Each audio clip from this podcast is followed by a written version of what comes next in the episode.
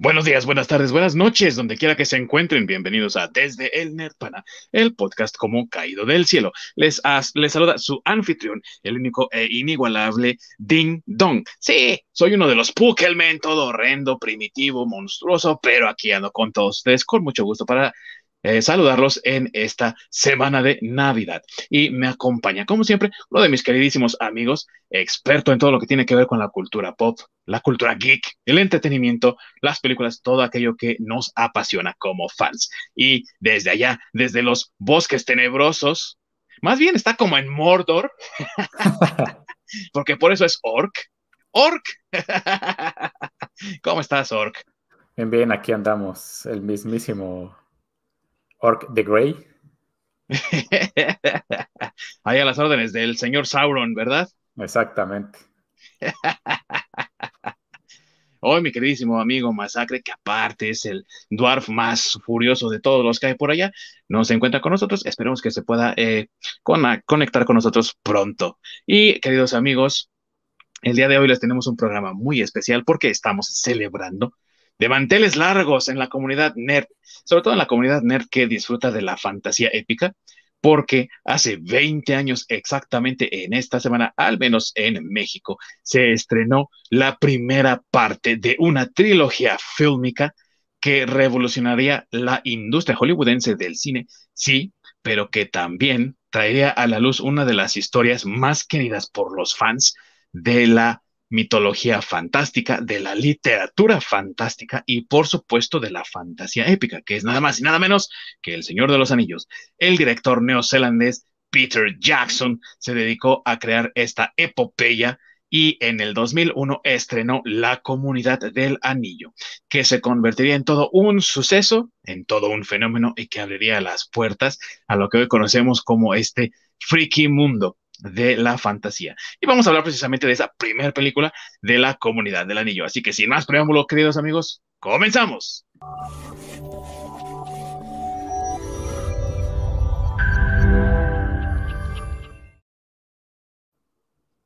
Muchas gracias a mi queridísimo Orc, porque siempre está ahí detrás de los controles, ayudándonos a que todo corra de maravilla, queridos amigos, y a que tengamos estas introducciones para ustedes en el programa. Y antes de comenzar, les quiero recordar que nos pueden seguir en todas nuestras redes sociales, en Facebook, en Twitter, y que también nos pueden encontrar en la repetición aquí en YouTube, si es que no nos pueden captar en vivo y además también en todas las plataformas de streaming de podcast como Spotify y otras tantas que tenemos por ahí. Así que no dejen de darse una vuelta, echar un saludo y gracias por su apoyo. Queridos amigos, la trilogía del Señor de los Anillos comenzó su trayecto básicamente en 1997, cuando Peter Jackson, emocionado por la oportunidad de contar la historia de El Señor de los Anillos de J.R.R. Tolkien, le propuso esta idea al jefe de Miramax, el hoy encarcelado,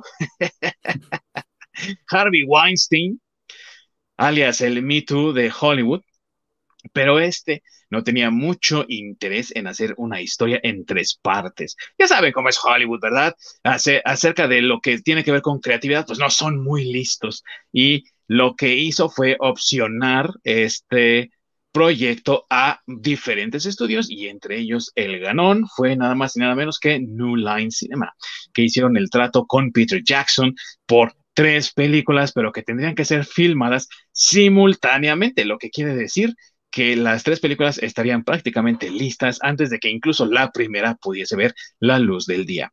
Y ello trajo consigo que la narrativa, la continuidad y las secuencias todas estaban perfectamente bien trazadas y bien realizadas. Y esto también le ha permitido a la comunidad del anillo hoy por hoy ser una de las películas que ha envejecido bastante bien a pesar de los 20 años que tiene de efectos especiales, muy buen orc. Imagínate nada más tanto tiempo y aún así siguen siendo efectos de calidad. Pero aparte también le ha permitido convertirse hoy por hoy en una de las mejor ranqueadas entre las películas que consideran todos como las mejores de todos los tiempos. Tú, muy buen orc, ¿qué historia tienes con la comunidad del anillo? ¿Cómo fue tu experiencia al ver esta película por primera vez en el cine? Es una belleza de película. Es. Sí, es que a mí me encantó, sobre todo, pues, que somos fanáticos de Calabozos y Dragones, al ver, después de las decepciones que nos llevamos con las películas de Calabozos y Dragones, el live action y eso, ver este, esta película es, es algo increíble en cuanto a efectos, el desarrollo de personajes, el cómo toma de base los libros y a pesar de que en ciertas partes pues difiere como toda adaptación, es sumamente fiel y cómo se mantiene en línea y pues, es que es, una historia que está de lujo. Sobre todo, algo que emociona mucho a las personas, cuando, al menos en su tiempo, lo que emocionó mucho a las personas fue el trabajo que se realizó con los efectos especiales en cuanto al uso del CGI, porque amigos, sí hay CGI en las películas, eso es un hecho, pero también hay muchos props, algo que ya no se ve hoy en día en Hollywood tan frecuentemente. Bueno, pues lo había en esta película todavía y el desarrollo de una tecnología nueva por parte de Weta Digital, que es la compañía de Peter Jackson para la creación de efectos especiales. Hagan de cuenta que es Lucasfilm, pero allá en Kangurolandia, en Nueva Zelanda, ¿no? Ahí cerca de Australia. Y esta tecnología lo que hacía era darle a cada una de las criaturas animadas por computadora una inteligencia artificial que les permitía distinguir entre amigos, enemigos, rivales, y entonces en escenas como por ejemplo la del prólogo, donde vemos a los pueblos libres de la Tierra Media, ¿no? Elves y hombres principalmente, pelear contra Sauron, se ven algunas escenas, obviamente, algunas, algunos personajes en computadora, y están hechos con esta tecnología que le permitía tomar decisiones prácticamente a cada uno de los personajes. Imagínate el nivel de calidad. Yo no sé tú, mi buen pero en ese momento yo dije, estos ya superaron a Lucasfilm y sí pensé por algún momento, ya Lucasfilm se va a ir al, al garete, ya no va a haber Lucasfilm por toda la calidad de trabajo que estaba haciendo Peter Jackson y Weta Digital. ¿Tú cómo ves eso, mi buen Orc? Pues es que sí fue un avance, avance cañón. Porque que la inteligencia artificial tuviera la capacidad de hacer ese tipo de distinciones y agregarlos a una película, o sea, lo que iba a explotar dentro de la industria el uso de este tipo de tecnología, porque es básicamente algo que se utiliza mucho en los videojuegos. Entonces, que, utilizar esto mismo que se utiliza en los videojuegos y llevarlo a la pantalla para hacerlo interactuar con los actores e, es, está cabrón. No, sí está bien cañón. Está bien cañón.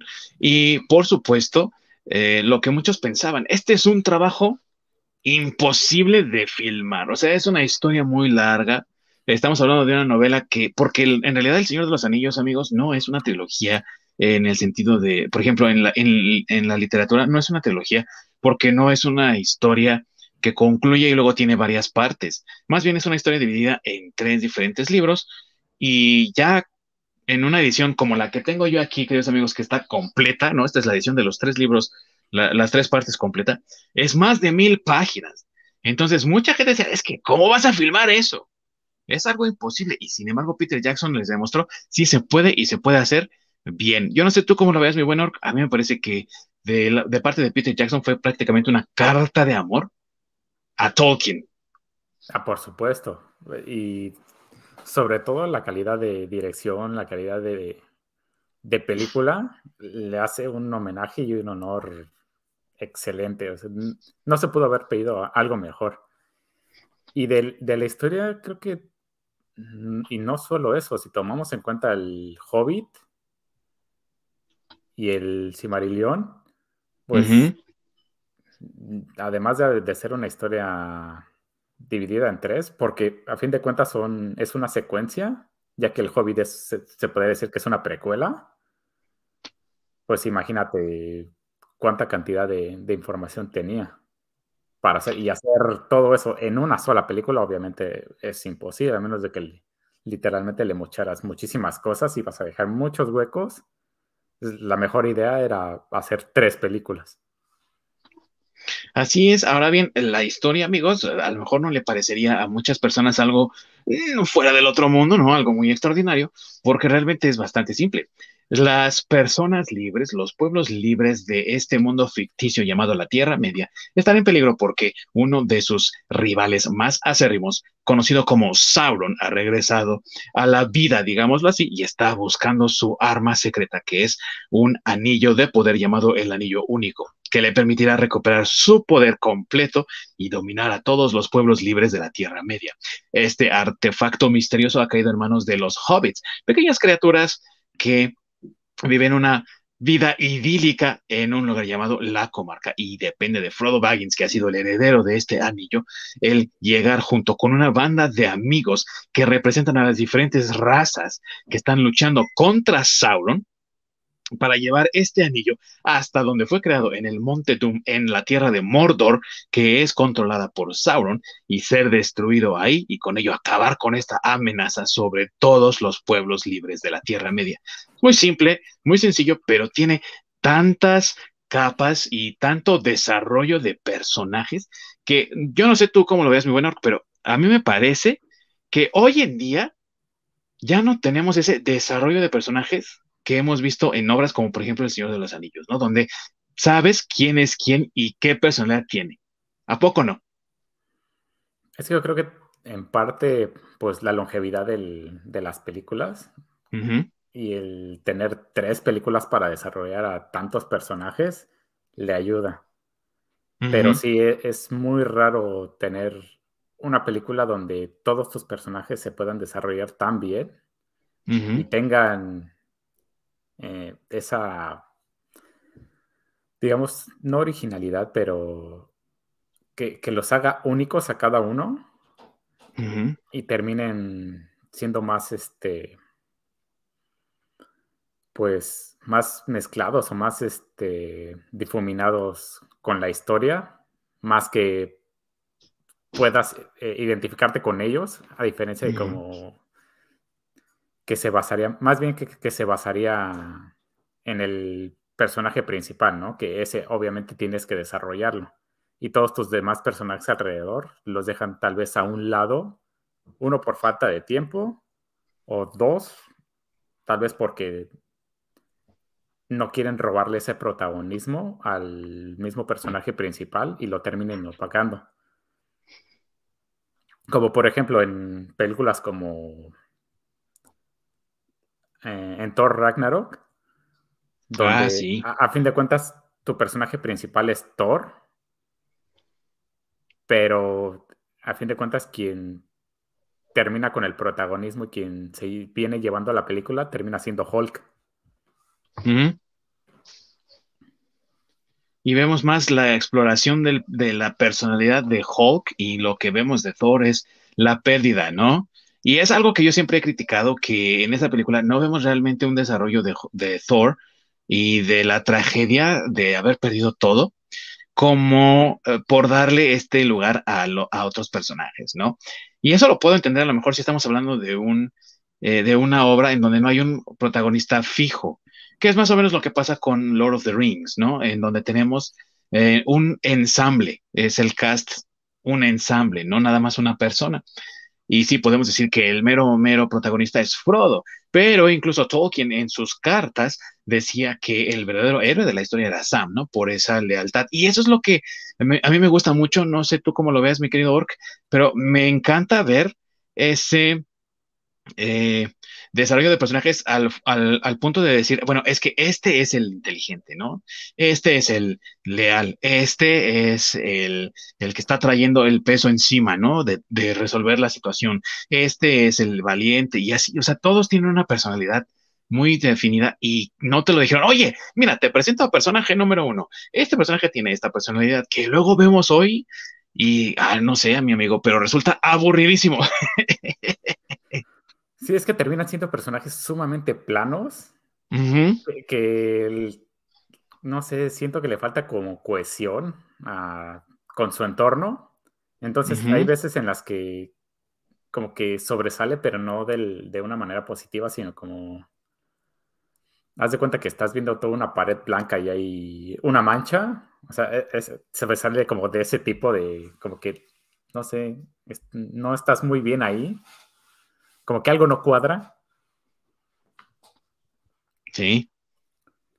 Y sobresale como, como cuando te pegas en un dedo del pie, ¿no? Y pisas o algo y te duele y sabes que está ahí ese dolor. Así sobresale, ¿no? Dices tú, ahí está y, e incomoda. Creo que esa es, la palabra, mi querido amigo. Exactamente, incomoda. diste el punto, exactamente.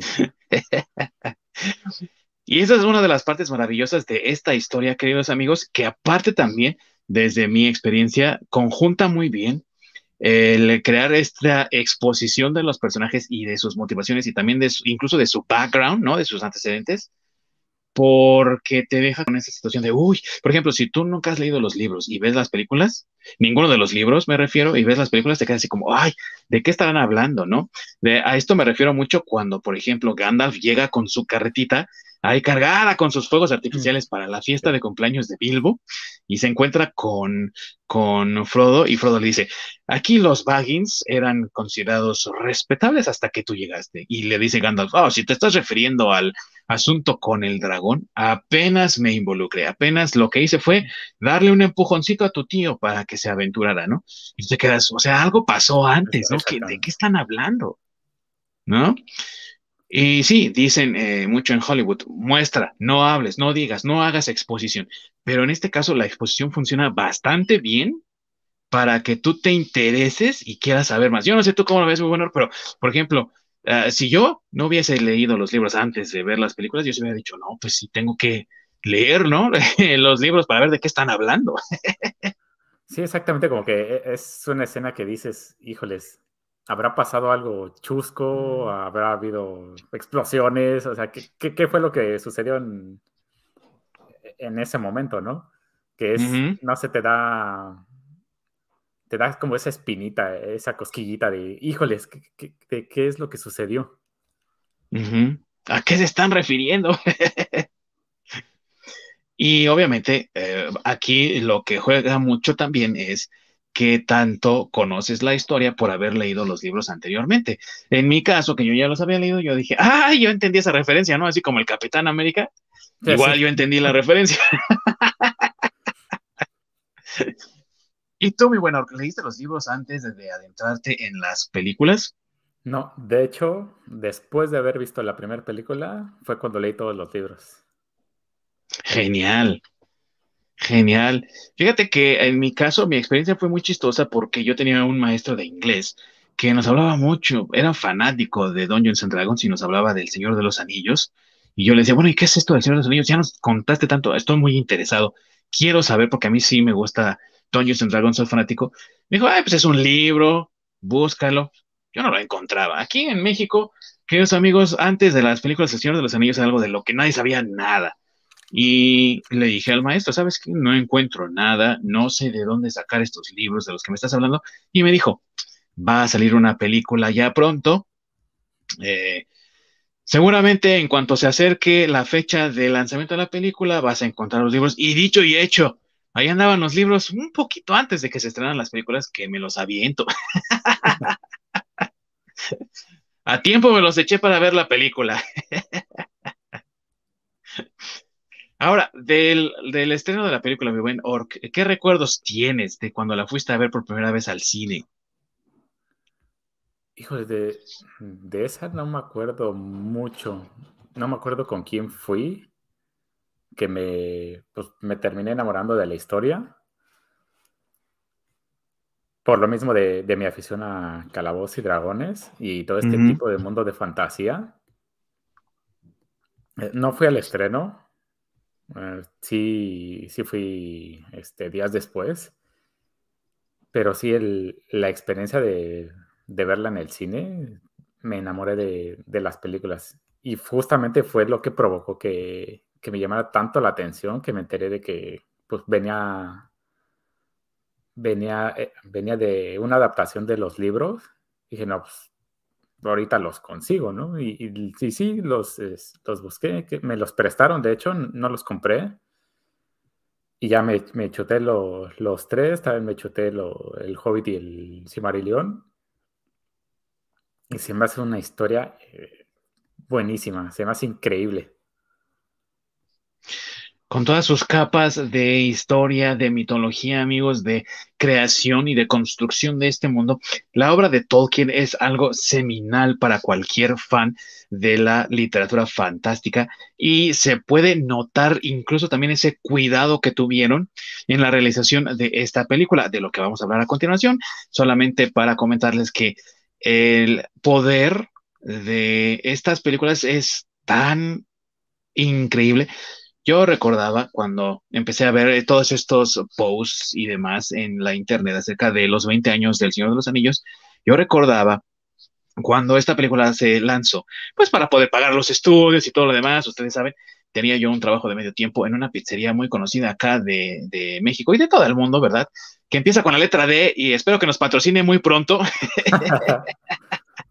sí, y había tenido una experiencia un poco negativa, entonces tenía que desahogarme, tenía que dispersarme, ¿no? Y había que desestresarse. Estaba esa película en el cine, ya había yo leído los libros, gracias al maestro que me ayudó a saber de ellos, y dije, bueno, si ya vi, si ya leí los libros, si ya sé de qué van, voy a ver la película y me voy a olvidar del trabajo y voy a pasar un buen rato. Y salí con el espíritu animado, entusiasmado por ver qué pasaba después. Obviamente tenía que hacerlo, ya había leído los libros y eh, de cierta forma ya sabía qué pasaba, pero quería ver cómo se traducía al lenguaje fílmico.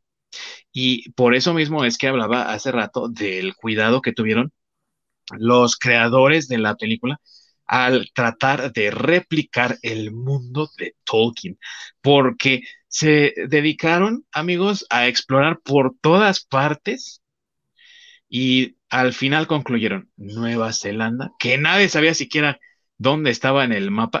Yo sí, por cierto, de geografía sí quedé tan traumado que me sé todavía hasta la fecha las capitales de muchos países todavía.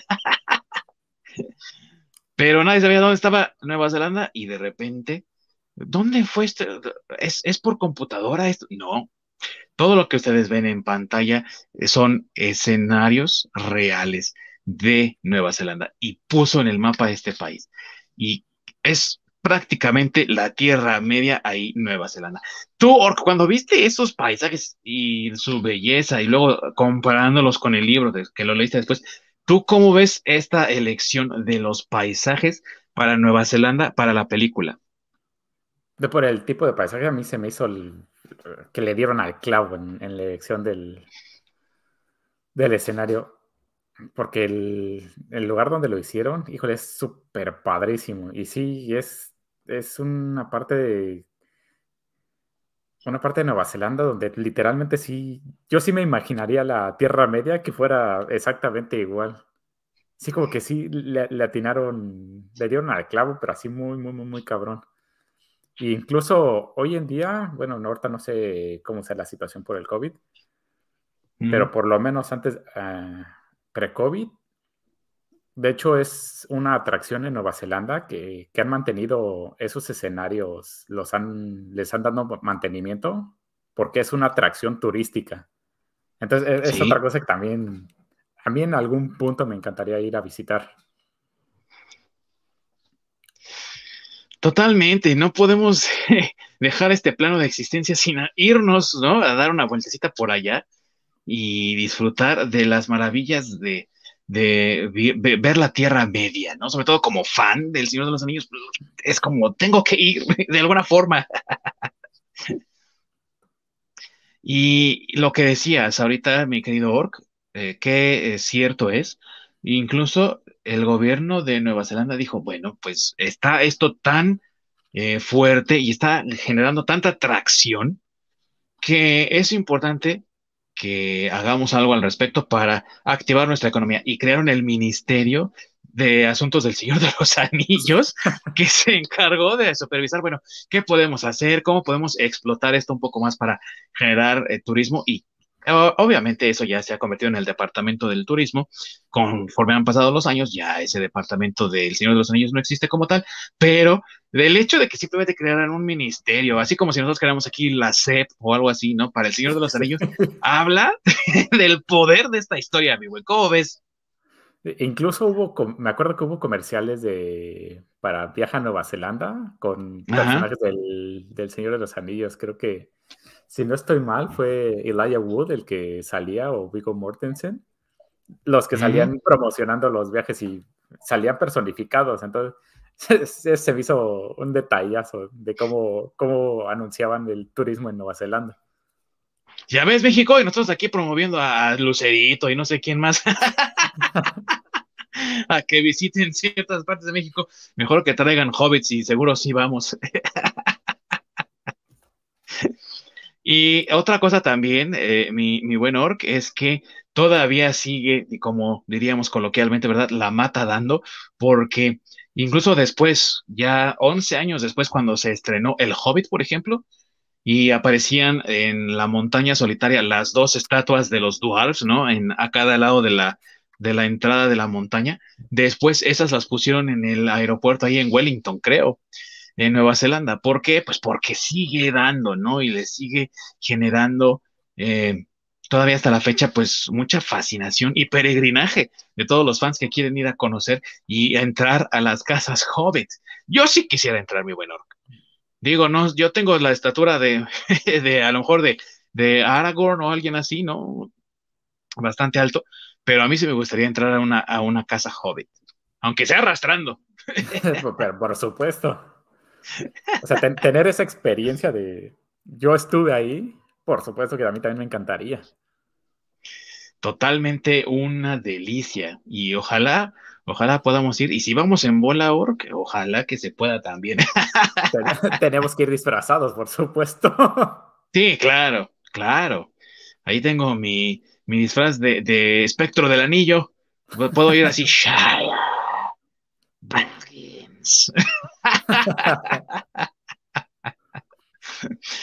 y hablaste, mi buen Orc, y quiero retomarlo porque pues vamos desarrollando ciertos temas aquí acerca de la película. Eh, hablaste de Elijah Wood y de Vigo Mortensen, que son dos de los actores que fueron eh, seleccionados para interpretar personajes del Señor de los Anillos, respectivamente Frodo y Aragorn. Y otro de los aciertos de esta película es precisamente el casting. ¿Tú cómo viste el casting de esta película en particular, mi buen Orc? A mí me encantó el casting. Lo único es este Sean Bean. No sé si me da tristeza o, qué con él, porque muchos de sus personajes se me hacen muy buenos personajes, pero terminan muriendo muy rápido. Te, encariñas con él y dices, chale. O sea, ya, ya viste a, eh, a Sean Bean en algún personaje y dices, chin, este güey ya no va a llegar más. Ya se murió. Sí. Sí, Sí, caray, siempre muere. De hecho, una vez hicieron por ahí una, un ranking o algo así de, del número de personajes que Sean Bean ha hecho que mueren, ¿no? Y la lista está larga. Creo que todos. Sí, es que la, mayoría de los personajes que ha hecho así es de. O sea, pasa un rato y termina muriendo y dices, chale. y, y, de hecho, no también esos personajes. De hecho, no sé si te pasó a ti, mi buen Orc, porque yo no, no he leído Game of Thrones principalmente porque eh, George Martin se niega a completar la historia. A mí no me gusta quedarme ahí a medias. Pero cuando vi, ¿no? En HBO Game of Thrones y de repente Eddard Stark sale siendo Sean Bean, dije, este güey ya se murió. me hizo spoiler, güey.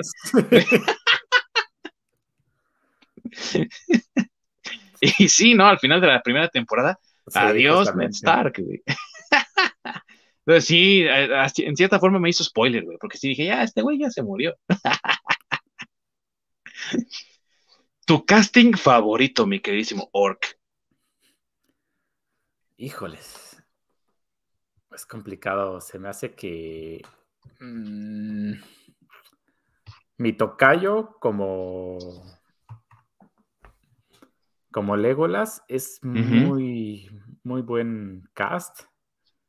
Sir Christopher Lee como Saruman también se me hace excelente. Híjole, es que sí, en, general sí tienen muy, muy, muy buen casting. Y en McKellen también como Gandalf queda como muy perfecto por el hecho de cómo habla y cómo se expresa. No sé, a, mí, a mí me encanta muchísimo. Mm. Híjoles. ¿Quién es el que le hace de Gimli? No me acuerdo su nombre del actor. John Rhys Davis. John Rhys, ese también es otro que quedó perfecto. Por lo menos en y un actorazo. Sí, en la caracterización se ve, se ve excelente. Sí, sí, y John Rhys Davis es un actorazo, mi buen Orc. Eh, para los que no sepan quién es John Rhys Davis, eh, pero que conocen un poco de estas historias geek, ¿verdad? Él hace al personaje de Sala en las películas de Indiana Jones. Excelentes películas, por cierto, de las que debemos de hablar muy pronto también. Y eh, es un actor que, aparte con esa voz tan potente, fíjate que él también hizo la voz de El Ent, eh, Treebeard, o conocido también en español como Barbol. ¿Cómo ves, mi bueno? no, sabía ¿eh? que él había hecho la, voz. Sí. Pero sí, ese también me encantó cómo quedó el, ese actor. ¿eh? Esa caracterización también se me hizo excelente. Esa voz profunda que tiene, ¿no? Y le ayudó dijeron, pues vas, tú haces la voz de Treebeard y él se la rifó. La verdad es que excelente trabajo también. Me parece un excelente actor. Pero fíjate que a mí, yo creo que mi casting favorito debe de ser Christopher Lee, el Sir Christopher Lee, que en paz descanse como Saruman, porque se ve que se está divirtiendo, pero como nunca, ¿eh? y porque hace un trabajo como villano impecable, de verdad es un, una interpretación, la de Saruman el Blanco, que hace Christopher Lee, que es mi casting favorito. Le dieron así como anillo al dedo a ese personaje para el buen Christopher Lee, que curiosamente quería ser Gandalf. Mm. Pero pues ya tenía su edad, ya estaba avanzado de edad y pues el esfuerzo físico que iba a requerir interpretar a Gandalf no le permitiría, ¿no? Eh, ahora sí que interpretar al personaje eh, y pues no hubo de otra. Tuvieron que darle el personaje a, Ian McKellen. Pero sí, Christopher Lee. Y aparte es el único que conoció de todos a, a Tolkien, sí, cierto. A Tolkien. Entonces imagínate también eso, ¿no? Sí. Hasta le pidió permiso. sí, es que a mí sí me gustó más eh, ser Christopher Lee como, como Saruman, por el tipo de voz que tiene. Sí, tiene como una voz más de villano.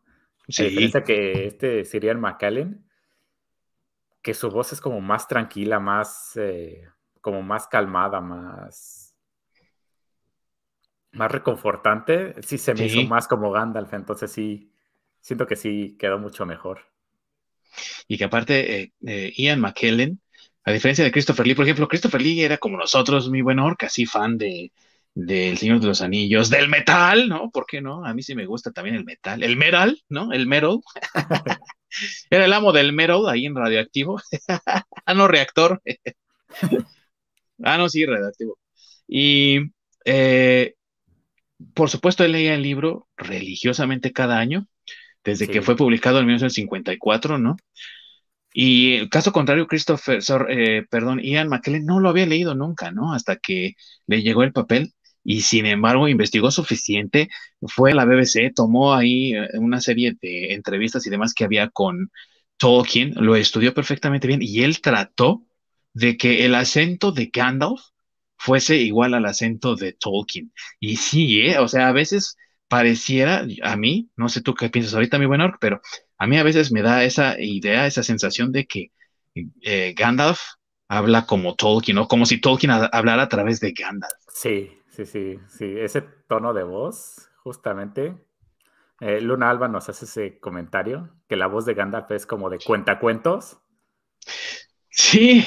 Entonces, se me hace como un detalle excelente. Y aprovechando, vamos a dejar a, entrar a nuestro Gimli, mexicano.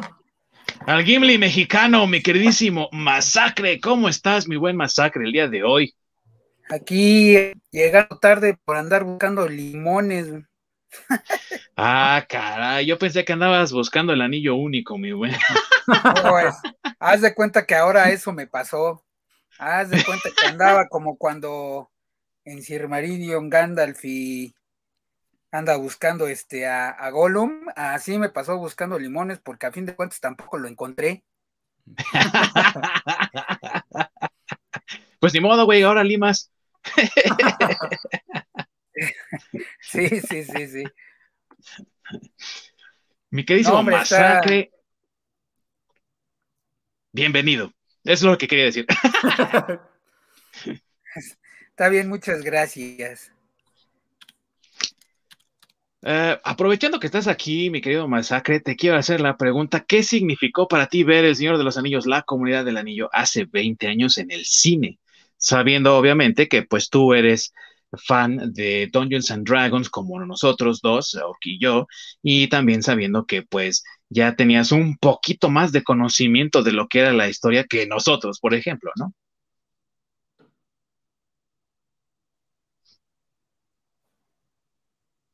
Por alguna razón me fui y creo que ya regresé. Sí, aquí está. Bueno, nunca te vi irte, pero bienvenido de vuelta. sí, fue la conexión.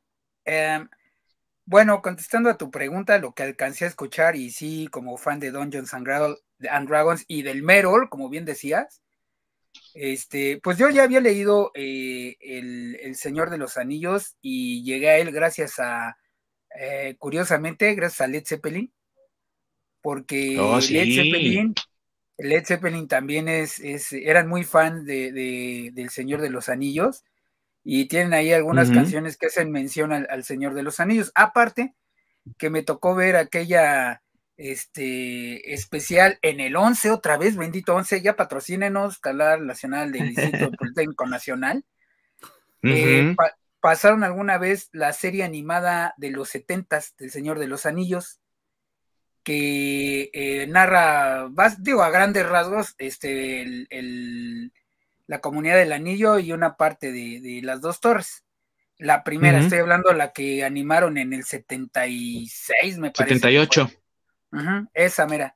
Entonces, alguna vez me la topé en, en este, también en, el canal 11. Primero, digamos que escuché Led Zeppelin, ya me había llamado la atención. Después, este, vi esa animación en el 11 y dije, ah, caray, pues vamos a ver de qué se trata esto y fue como llegué yo al Señor de los Anillos. Yo curiosamente leí primero este, la trilogía del Señor de los Anillos y después leí el Hobbit. O sea, a mí no me pasó como a, como a la mayoría que lee primero el Hobbit. Yo llegué primero por el Señor de los Anillos, tal cual. Este, y se lo llevó. Véngase, mi señor. sí, correcto. Entonces, por ahí también después vi una, eh, digamos que era como la tercera parte del regreso del rey, también animada en los ochentas. Y también la vi en el 11. Por eso les digo que bendito 11 ahí agarrado cosas bien raras.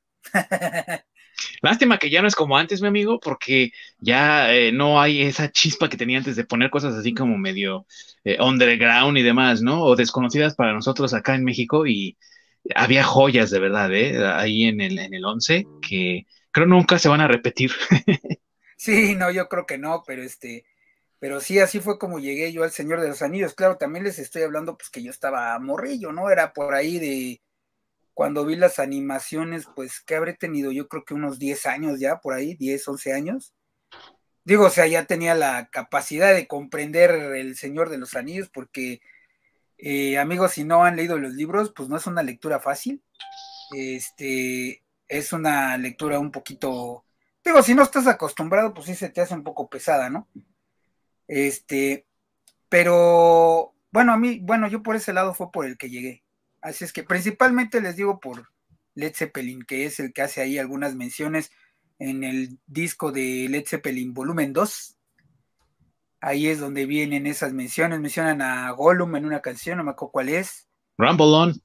Ah, sí, exacto. Sí, ahí mencionan a, Gollum, y mencionan algunas eh, frases de las montañas de, de, que vienen en El Señor de los Anillos. Bueno, o sea, vamos, hacen, hacen ah, pequeñas referencias a en varias canciones que están en ese disco. Entonces, eh, Misty Mountain, pero ese es del 4. Ah, sí, Misty Mountain, tienes razón. No, pero también en el 2 viene de otra montaña. Es que no es propiamente una canción dedicada al Señor de los Anillos. No, son varias. son varias y solo son menciones de, de, del libro, pero pues uno le gusta Led Zeppelin, se quiere aprender las letras, empieza a buscar y dice, ah, caray, ¿esto qué es? Y pues ahora sí que una cosa lleva a la otra, porque este, pues creo que Tolkien con esta obra inspiró muchas cosas, muchos, o sea, digo, el power metal es, está inspiradísimo en, El Señor de los Anillos. Y como decimos siempre, mi este, querido eh, Masacre, cuando vamos a los bares, queremos Gorgoroth. sí, ¿eh? y sí. Y todo eso tiene inspiración en, digo, vamos, de, ese tamaño es la obra de, Tolkien, ¿no? De, que inspiró a muchos, muchas bandas de rock, bendito rock, que es el rock es cultura, como dice por ahí el Tri. Exactamente. Sí, sí entonces inspiró a muchas bandas y a, muchos juegos de mesa, digo, ya mencionaste Dungeons and Dragons, videojuegos, este, bueno, hay, hay cantidad de cosas que sin el Señor de los Anillos no hubieran existido, ¿no? Incluyendo The Witcher. Exactamente. Sí, sí, de hecho, la inspiración que ha tenido para la obra literaria de la literatura fantástica en general, pues ha sido inconmensurable. Y digo, siempre hacemos referencia a, Salvatore, ¿no? Por ejemplo, que es uno de los autores de, Dungeons and Dragons, ¿no? De las novelas de Dungeons and Dragons, como La leyenda de Dritz, o Martha Wise, ¿no? Que escribían la Dragonlance. Pero realmente la sombra de Tolkien no se queda limitada nada más a la fantasía épica. Se puede incluso decir que hasta J.K. Rowling eh, toma ciertas cosas de Tolkien para sus historias. No es fantasía épica como tal, y sin embargo ahí se ven también, ¿no? Ah, unos brochazos inspirados en Tolkien, ¿verdad? Sí, pues es que creo que esa fantasía, como bien dices, pues ha inspirado un montonal de cosas. Este, digo, a, lo mejor no al 100 como, como, pues no sé, como El Señor de los Anillos, tal cual, como las películas, pero sí, este, ha inspirado, pues no sé, o sea, eh, eh, vamos, la literatura épica de fantasía, por decirlo así, Dunas tiene algo de inspiración ahí en, en Tolkien. Sí este, vamos, se inspiró muchas cosas de, pues, de la cultura geek, que es lo que nos gusta. Muchas cosas, música, literatura, videojuegos, juegos de mesa. Eh, vamos, ya tiene muchísimas ramificaciones, yo creo. Sí, y que fue uno de los deseos también de Tolkien a la hora de crear su legendario, como se le conoce a toda la obra, incluyendo Silmarillion, Hobbit, Lord of the Rings y todas las historias inconclusas que hay ahí en el intermedio. Se le conoce como Legendarium y lo que quería hacer Tolkien con su Legendarium precisamente era inspirar con su mitología a que otras personas también retomaran esa batuta e hicieran lo propio y, con esa inspiración que les daba la historia, entonces crear sus propias leyendas, sus propias historias. A lo mejor no ha salido tan exactamente como él lo hubiese eh, visionado, pero hay mucha gente que le rinde tributo a Tolkien en cada obra, ¿no? Y tenemos bandas como Blind Guardian, la misma Gorgoroth, Kirit Ongol, que así se llama la banda, ¿no? Como las cavernas ahí donde se encuentra Shiloh guardada. Entonces, tenemos un montón de cosas hoy en día que reflejan mucho del trabajo de Tolkien y yo, como fan, amigos, bendito sea y que haya más. Exactamente. Sí, sí, eh. Eh, eh, y es más, hay, también por ahora que estoy investigando, hay un dato bien curioso. Este, yo sabía, bueno, leí por ahí que Tolkien originalmente no quería, bueno, no, no es que no quisiera, más bien no le interesaba este, continuar eh, escribiendo, digamos, El Hobbit, que fue lo primero que hizo, ¿no? Este, pero la editorial le pidió pues algo más y quien le ayudó o lo, lo motivó, bueno, hubieron varias personas, pero Dentro de ellos, y no lo sabía y es lo más, lo, que me llamó mucho la atención, eh, fue el autor eh, Clive eh, Lewis, o bueno, si es Lewis, el, el autor, es el autor de Narnia, de, los libros de Narnia, amigos, si no lo sabían, yo no lo sabía, era muy amigo de Tolkien, y él, él le ayudó a este a lo impulsó a que, a que siguiera escribiendo los, los libros del Señor de los Anillos. Así es que sin C.S. Luis posiblemente no hubiéramos tenido El Señor de los Anillos. Así es. Amigos, la inspiración que tuvo Tolkien de, por ejemplo, de su esposa Edith Pratt, en eh, su nombre de soltera, de Tolkien, y el esfuerzo también de C.S. Lewis con los, eh, eh, con el club que habían creado ellos, de los Inklings, pues obviamente le dieron a Tolkien esta inspiración para crear este mundo poblado por personajes, y eso es otra de las cosas que quería comentar ahorita que estábamos todavía hablando de las películas, hablan su propio idioma, hablan su propia lengua. Cada uno de ellos tiene las razas, tiene su propio idioma, su forma de expresarse, de comunicarse, y existe la lengua común, inglés, ¿no? Pero está el élfico Quenya, el élfico Sindarin, las runas de los dwarfs de, de Eriador, ¿no? Que es de la historia del Hobbit, las runas de los dwarfs de Moria. O sea, hay tantas cosas de dónde sacar. Y eso es lo que todavía enriquece más a los personajes, que era de lo que hablábamos mi querido Ork y yo al principio del programa, ¿no? Cómo hay esa caracterización y también los personajes hablan en su propio idioma, los personajes tienen una cultura propia y eso enriquece mucho la historia y le da también a este eh, mundo una hora de credibilidad. Sí puedes creer que este mundo existe, ¿no? Y eso es lo bonito de Tolkien. Y hablando de personajes favoritos, sí, mi buen Ork. Sí, no, que justamente iba a decir, aprovechando de que nuestro amigo Masacre prendió la luz en las minas Tirit, pasando a, los... Más bien en Moria. y hablando de personajes, Alma de la Peña nos dice que Sam es el personaje más bonito, tiene el amor y la compasión de sacrificarse, aun si no se le valora su sacrificio, y al mismo tiempo tiene el valor de seguir con su vida después de la destrucción del anillo. Muy bien, eh, Alma, muchos saludos por allá también. Eh, esto que, que, comenta, ¿no? Eh, muy cierto. De hecho, Tolkien, Tolkien mismo dijo, no, pues es que el personaje principal es Sam, porque sin Sam no se hubiese podido destruir el anillo. Y es, o sea, él carga a Frodo, por ejemplo, ¿no? Se lo lleva para que termine con la, con la misión que tenía. Y no, lo, no, no se lleva el, el anillo. Y cuando ve que Frodo toma el anillo de nuevo, no, el anillo es mío. O sea, todo eso habla de cómo Sam es capaz de sacrificar mucho, pero también de sobreponerse al, a, la adversidad. Y en cierta forma es también como un ideal de lo que Tolkien hubiese querido, porque Tolkien, pues, con el estrés postraumático de la guerra, pues era más parecido a Frodo, ¿no? Y en Sam está reflejando lo que él hubiese querido sentir por, pues ahora sí que al, terminar la guerra, ¿no? Poder recuperar una vida normal. Así que sí, sí, muy cierto. Y supongo que será el personaje favorito de Alma. Así que eh, pregunto, mis queridos amigos, sus personajes favoritos de esta historia. Tú, mi buen Orc, tu personaje favorito. Híjoles, es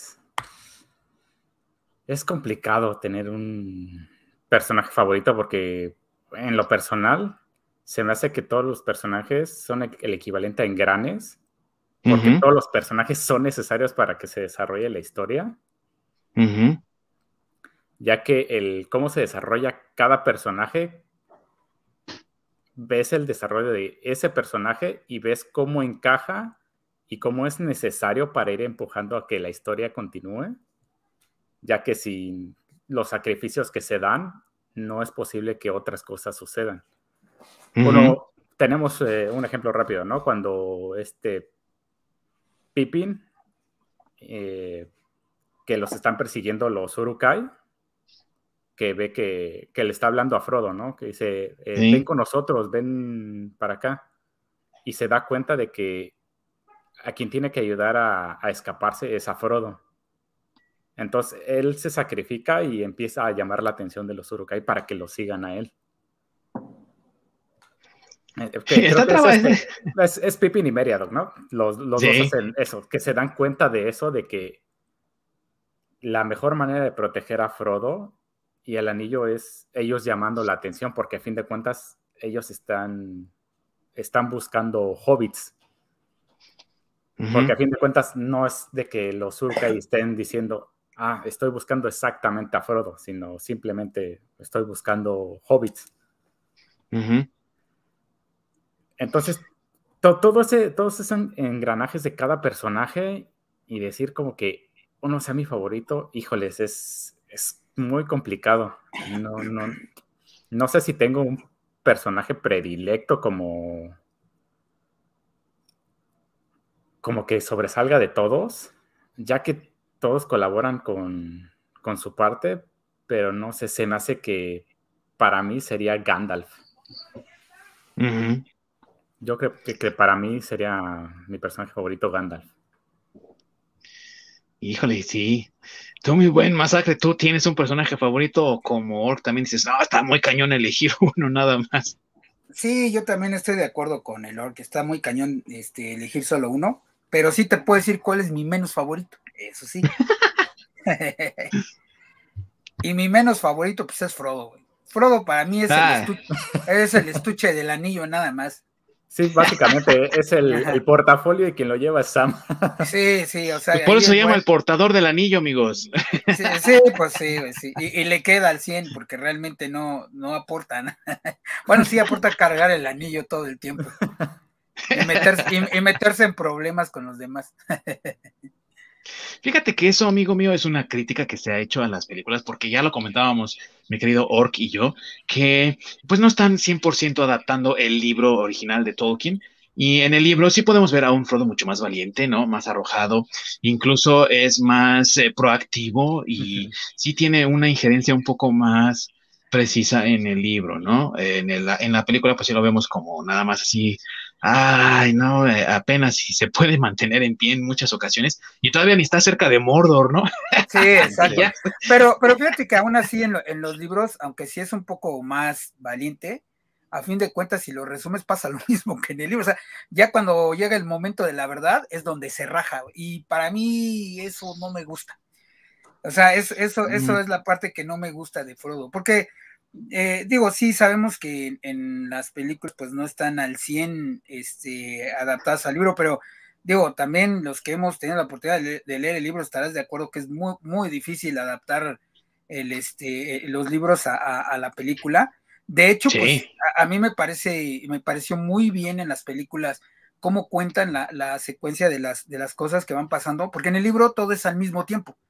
Eh, o sea, en el libro eh, no sé, están, están peleando en, este, afuera de, de Mordor, por ejemplo, y este, y, pero al mismo tiempo que ellos están pasando, te meten en la parte donde Frodo está batallando para llegar a, este, al, al, monte. ajá. A Monte Doom, Así es, pero, pero te lo van, en el libro te lo van contando como eh, de cierta forma simultáneo, por decirlo así.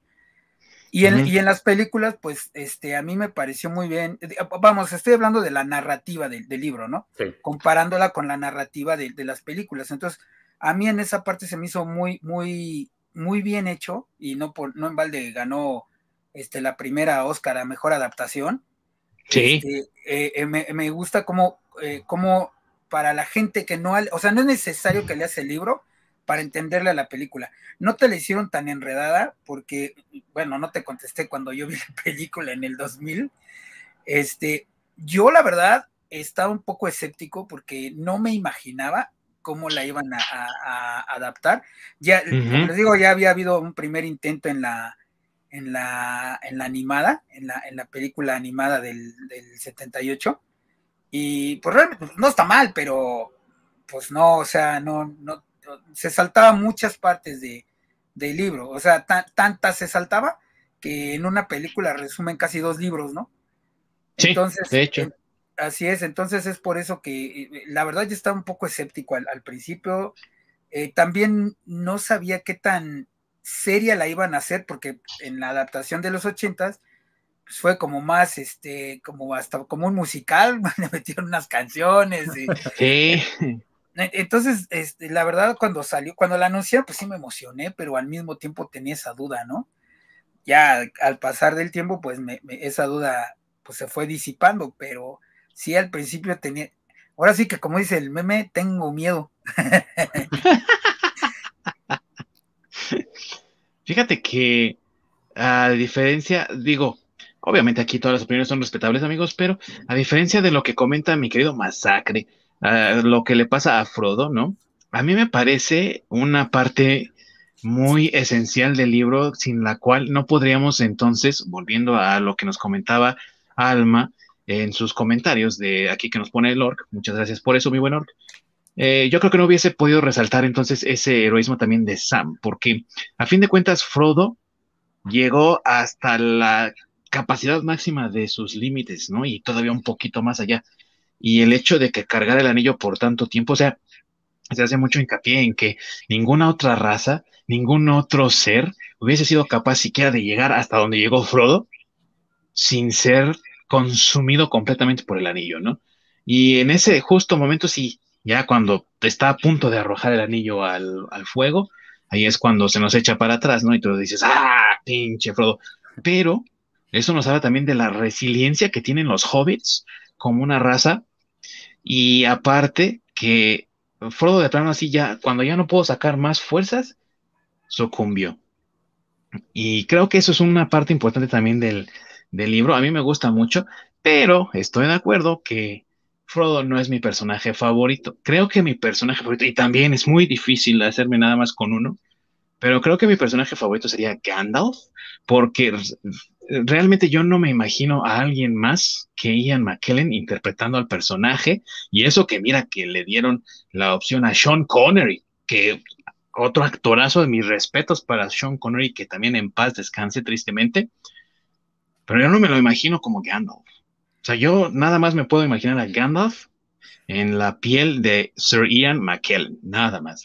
Y lo hace tan bien que de verdaderamente Gandalf, eh, desde siempre, ¿no? En los libros es mi personaje favorito. Aquí también me gusta mucho Gandalf, pero creo que otro personaje que me gusta mucho, a pesar de que los, lo utilizan como el, ahora sí que el, las bromas, ¿no? Son siempre para él. Gimli. Me encanta mucho cómo está caracterizado y a mí me parece un personaje. Los Dwarfs son grandes personajes para mí en la, fantasía y, me gusta mucho Gimli. Pero otro personaje que también me gusta mucho es Saruman.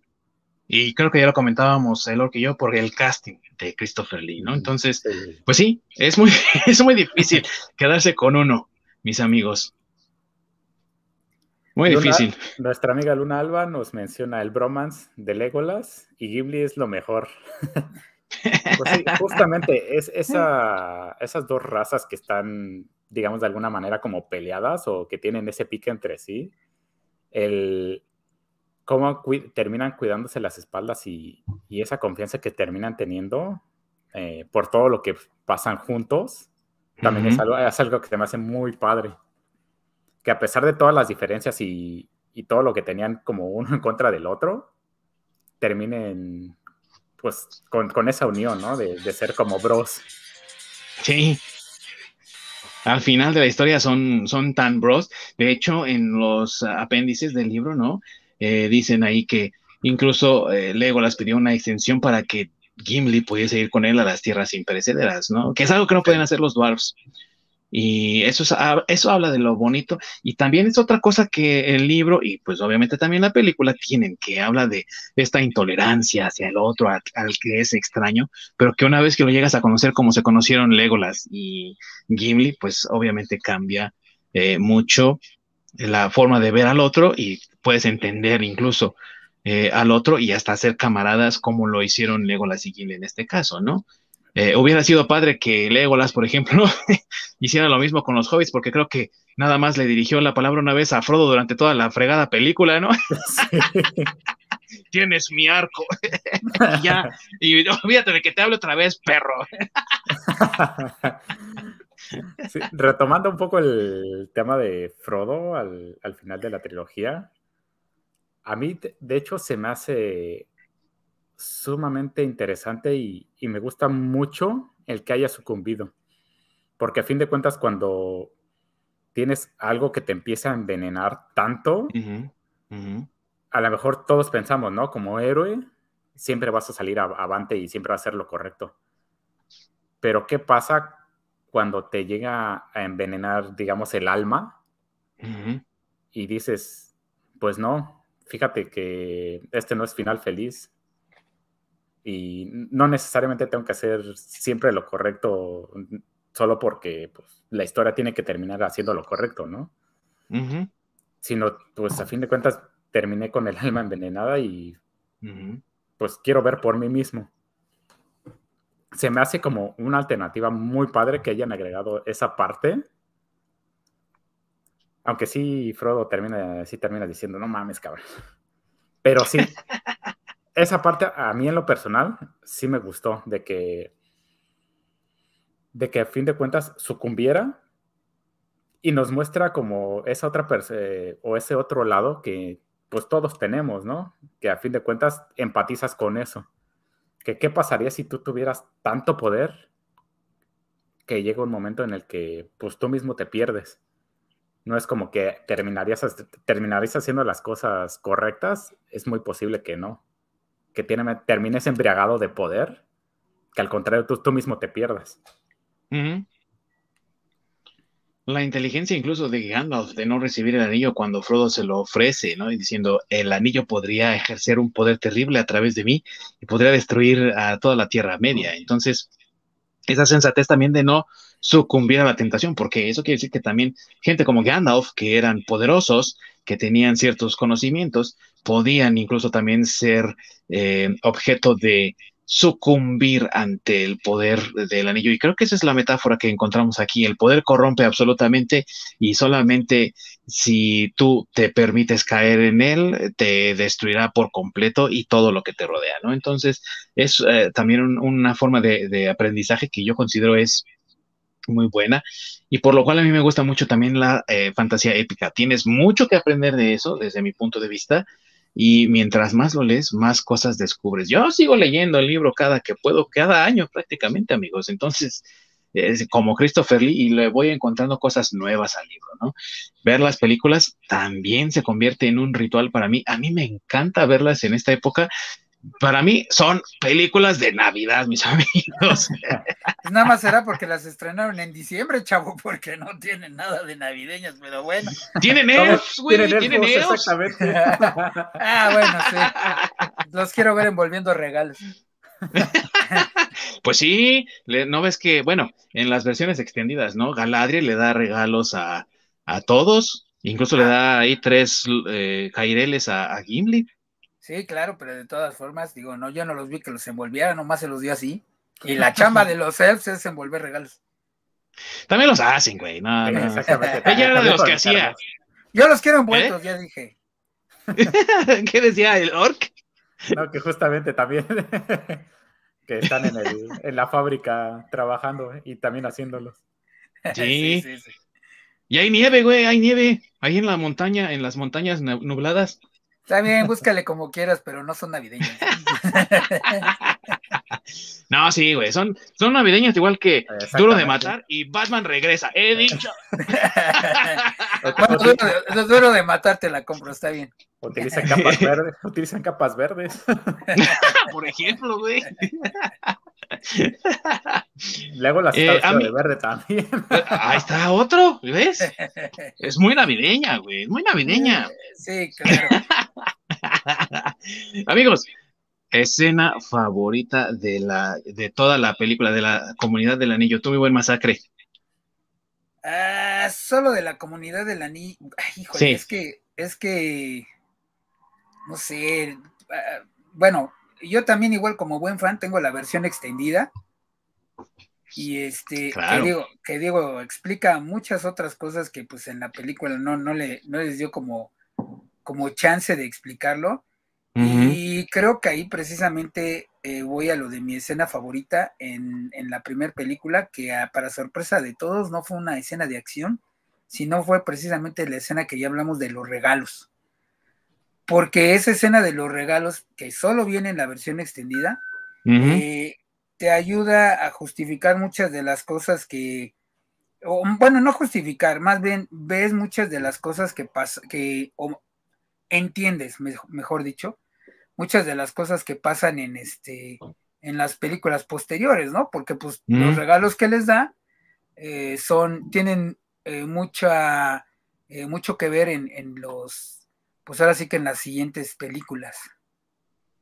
Y es una escena muy, muy bonita eh, y conmovedora, que a mí sí me hubiera gustado que hubiesen dejado en la versión de, en, los cines, porque eh, habla también de otra personalidad de Galadriel que no vemos en el corte original. Y me hubiera gustado realmente ver eso ahí. Y sí, concuerdo contigo, es una, una muy buena escena y muy emotiva, la verdad, también. Y tú, mi buen Orc. Eh, híjole, es que encontrar. Es que hay varias escenas que me gustan mucho, pero yo creo que la que más resalta es la parte final donde aparece, donde matan a este Sean Bean. Ah, que, eh, híjole, cómo duele esa escena. Pero sí, para mí es Pues lo mandó a la planta, o sea, lo pidió Roberto. Es y yo, yo no sé si Roberto lo mandó a matar, pero. Pero pinche Roberto, te voy a encontrar, güey. Vas a ver, Sí. ¿eh? Por haber matado al Boromir. Vamos a vengar a Boromir, el malito Roberto. Por Gondor y por Boromir. Pero sí, yo creo que esa, esa escena donde matan a, a Boromir y todo lo que hace después, o sea, ya como con 20 mil flechazos de- por todos lados, que se sigue levantando y, y lo sigue defendiendo, es, híjole, son de esas escenas que llegan. Sí llega, ¿eh?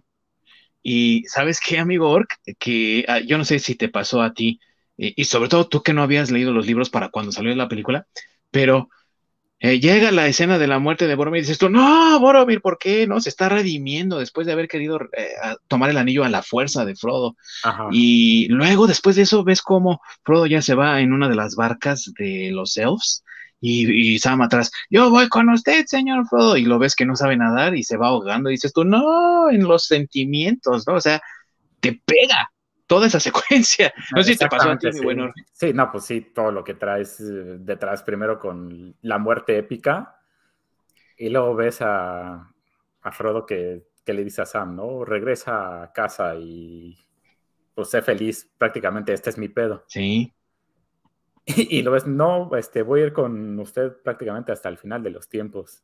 ujú, Y, sí, sí pega. Y, y de pronto lo ves que se empieza a ahogar y se empieza a ahogar y dices, güey, salta, hazle, ay- ayúdale, no seas ojete. Y es que sí, sobre todo la forma como lo dice, cómo lo dice Sam, con esa sinceridad. Sí, Híjoles, eh, sí, es que todo, todo eso es- está pegador. sí llega, ¿eh? Sí llega. Y sí, creo que es una excelente escena también, mi buen Orc. Pero, híjole, para mí es difícil encontrar una porque eh, para mí la película toda, toda es perfección. De hecho, ahorita les voy a preguntar su ranking de las tres películas, cuál de ustedes consideran es la mejor de las tres, pero mucha gente considera esta película no solamente la mejor de la trilogía, sino la mejor en, en general del siglo XXI, de lo que va, ¿no? Obviamente. Y creo que tienen mucha razón por cómo está construida la película y demás, pero yo diría que si tuviese que elegir una escena para ver varias veces o una y otra vez, me encanta la escena del banquete en el cumpleaños de Bilbo. Y Ah, por ver esa convivencia, ¿no? Que tienen todos Sí. los hobbits, Gandalf ahí feliz, está bailando con ellos y luego enciende los fuegos artificiales. Y la parte que me gusta un montón es cuando están ahí los mini hobbits, ¿no? Y eh, Bilbo. Y entonces los trolls querían comerlos, ¿no? Contándoles nuevamente lo que decíamos tú y yo, mi buen Orc, eh, eh, al principio del, del, del episodio, como hacen esta exposición que te cuentan cosas que pasaron antes. Si leíste el libro, ah, entendí la referencia, pero Ajá. si no leíste el libro, estás como, híjole, ¿esto de dónde, dónde lo leo, no? Y cuando lo hace, ¡puf! Y los niños, ¡ah! y los convirtió en piedra a la luz del sol, ¿no? Ah, eh, esa, esa parte, toda esa secuencia, todo lo que tiene que ver con el banquete, hasta cuando eh, Bilbo se pone el anillo y desaparece en su brindis, toda esa escena me encanta. Me gusta mucho. Y por supuesto, después de eso, pues, no sé tú qué pienses, mi buen Orc, no sé qué piensen mis queridos amigos, la escena de, de en, en Moria, cuando aparece el Balrog. Están así en Ah, la oscuridad y los rodean los orcs. No sé si te acuerdas de esa. Sí, sí, sí, sí. Y de, rep- de repente se oye ¡fum! y se ve el fuego y todos. atrás. ¡Ah! Y sale el Balrog y estos salen corriendo, ¿no? Antes de la escena del puente. ¡Ah, qué! ¿Cómo me gusta esa, Sí, esa sí, introducción del Balrog? ¿Tú cómo ves? Sí, a mí también, es que está, está de lujo. El cómo cuando se va acercando, cómo se empieza a iluminar todo por el mismo fuego que él emana. Sí, está súper impactante, está, está de lujo esa escena también. Sí, y como dice Masacre, ¿no? es una escena de acción, amigos, pero cómo introducen a ese villano de esa parte es eh, un momento épico. Y creo que lo que más me gusta también es cómo como jugador de Dungeons and Dragons te puedes identificar cuando eh, justamente antes de que lleguen al puente le, le dice Gandalf a Aragorn, guíalos hasta el puente, pero que te vayas, aquí las espadas no sirven para nada. Entonces, sí, o sea, eh, entiendo perfectamente bien como jugador de Dungeons and Dragons cuando eso ocurre. Sobre todo cuando no tienes armas mágicas y prácticamente estás peleando contra algo muy cabrón, sí, sí es de...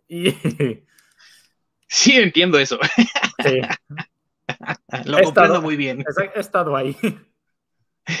He estado ahí, sí, me, me identifico, confirmo. Exactamente.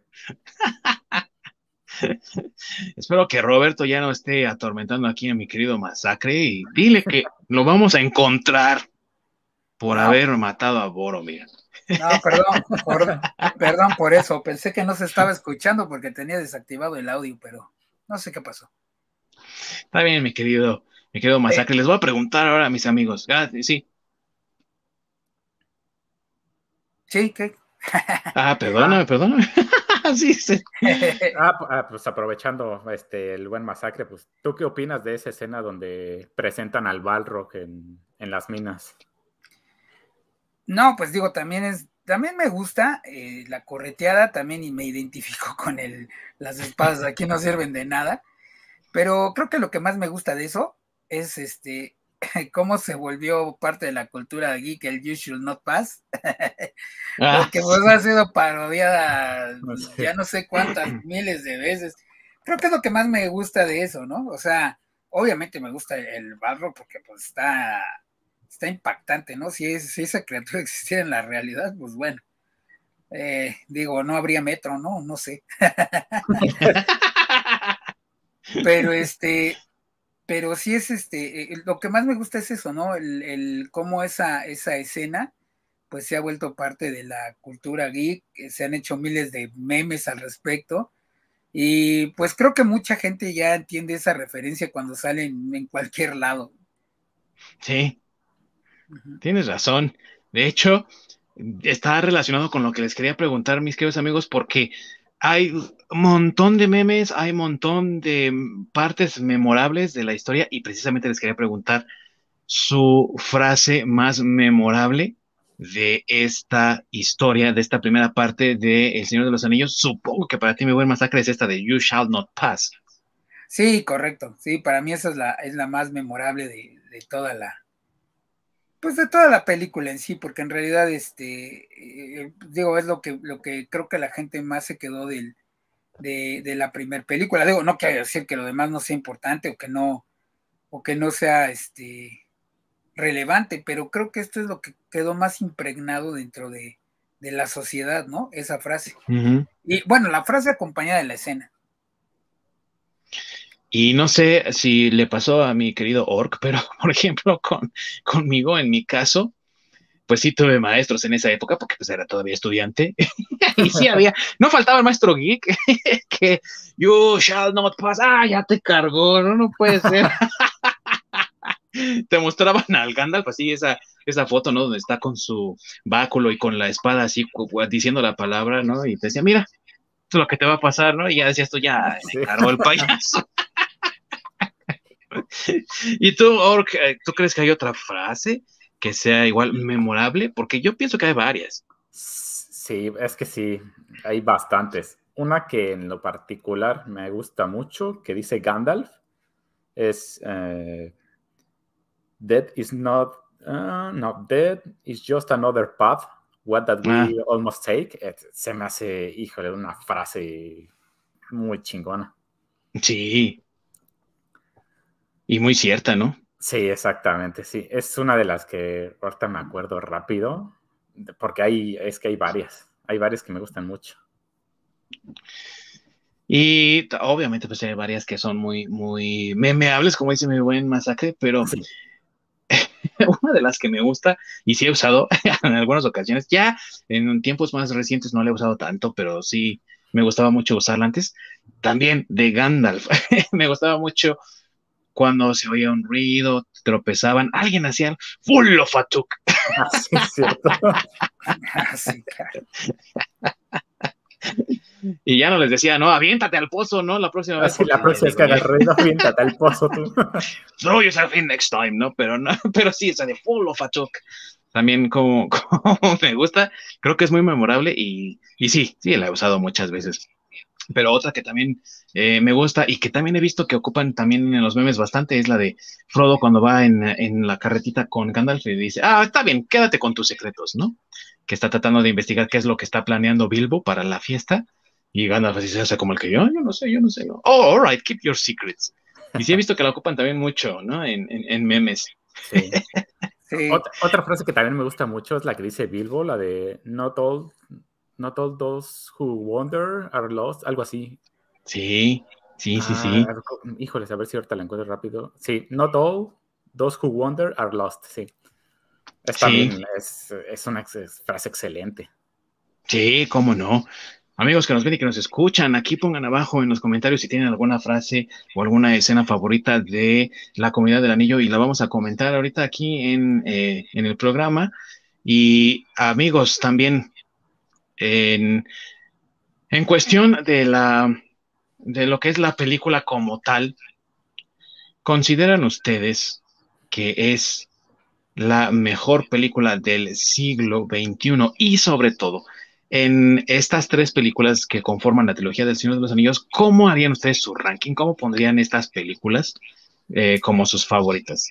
Tú, mi querido Masacre, ¿cómo pondrías el ranking? ¿Cuál es la número uno para ti de las tres películas? Ah, pues a mí me gusta mucho las dos torres.